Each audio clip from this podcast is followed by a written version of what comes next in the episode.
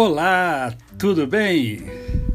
Hoje é mais um dia que Deus nos dá para vivermos alegremente, para vivermos com moderação, para vivermos com maturidade, para vivermos com equilíbrio. Que você aproveite bem esse dia.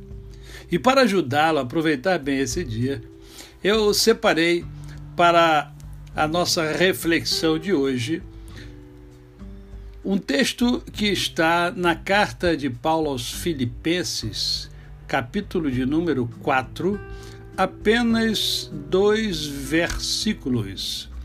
Alegrai-vos, os versos 4 e 5. Alegrai-vos sempre no Senhor. Outra vez digo, alegrai-vos. Seja a vossa moderação conhecida de todos os homens. Perto está o Senhor. E eu quero me ater mesmo, não é nem a alegria, porque vocês já, já sabem que a alegria é fundamental para que a gente possa viver. Mas eu quero me ater hoje a, a uma palavra chamada moderação. Seja a vossa moderação conhecida por todos. É o equilíbrio, é a maturidade. A maturidade nos leva a ter um equilíbrio maior.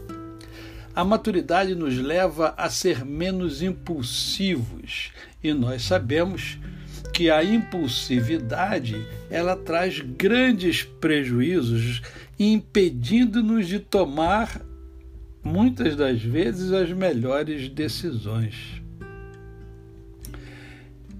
Isso significa dizer que precisamos amadurecer. E, o, e, e a maturidade, ela é, não, não depende da idade por mais incrível que isso possa parecer.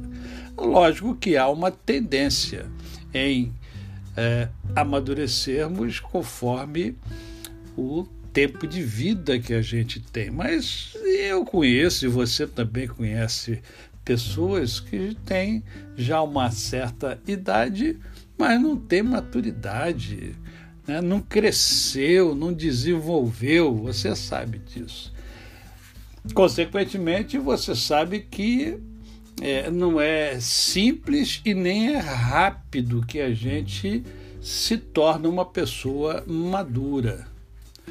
Porque se assim fosse, o mundo não teria conflitos, não teria guerras, não teria problemas é, de toda sorte, porque todos seriam maduros, equilibrados, moderados mas não é assim que funciona. Então eu quero deixar para você algumas dicas para você primeiro identificar se você já amadureceu.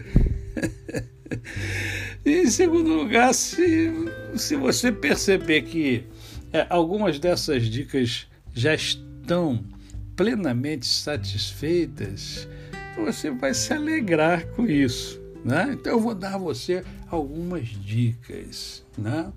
Primeiro, você precisa é, perceber e decidir crescer emocionalmente, conhecer mais a você mesmo, as suas emoções e gerir, administrar melhor essas é, emoções. Em segundo lugar, você precisa é, observar se você anda com pessoas maduras, justamente com a intenção de aprender como que elas se comportam, quais são as suas atitudes, para você fazer uma espécie de modelagem. Se você também ler, estudar, colocar em prática os assuntos relacionados à convivência humana, isso vai ajudar você a amadurecer. conhecer a espécie humana é muito importante. Se você ler e meditar na Bíblia, nas Sagradas Escrituras e nos seus princípios e valores, buscando colocar em prática, buscando obedecer esses princípios e valores, você também amadurece. Você amadurece quando você aprende também a perdoar. Eu sei que não é fácil. Eu sei que não é fácil. Mas é preciso aprender a perdoar. O perdão tem um efeito fantástico na vida das pessoas. Se você vencer os seus maiores desafios e problemas, isso também faz crescer. Quando a gente vence, né? quando a gente ultrapassa obstáculos. E se você buscar ser humilde, fugir da arrogância, isso também ajuda você a amadurecer.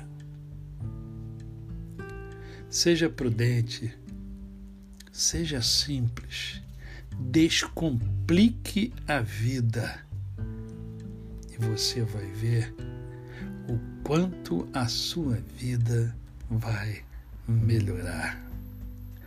A você, o meu cordial bom dia.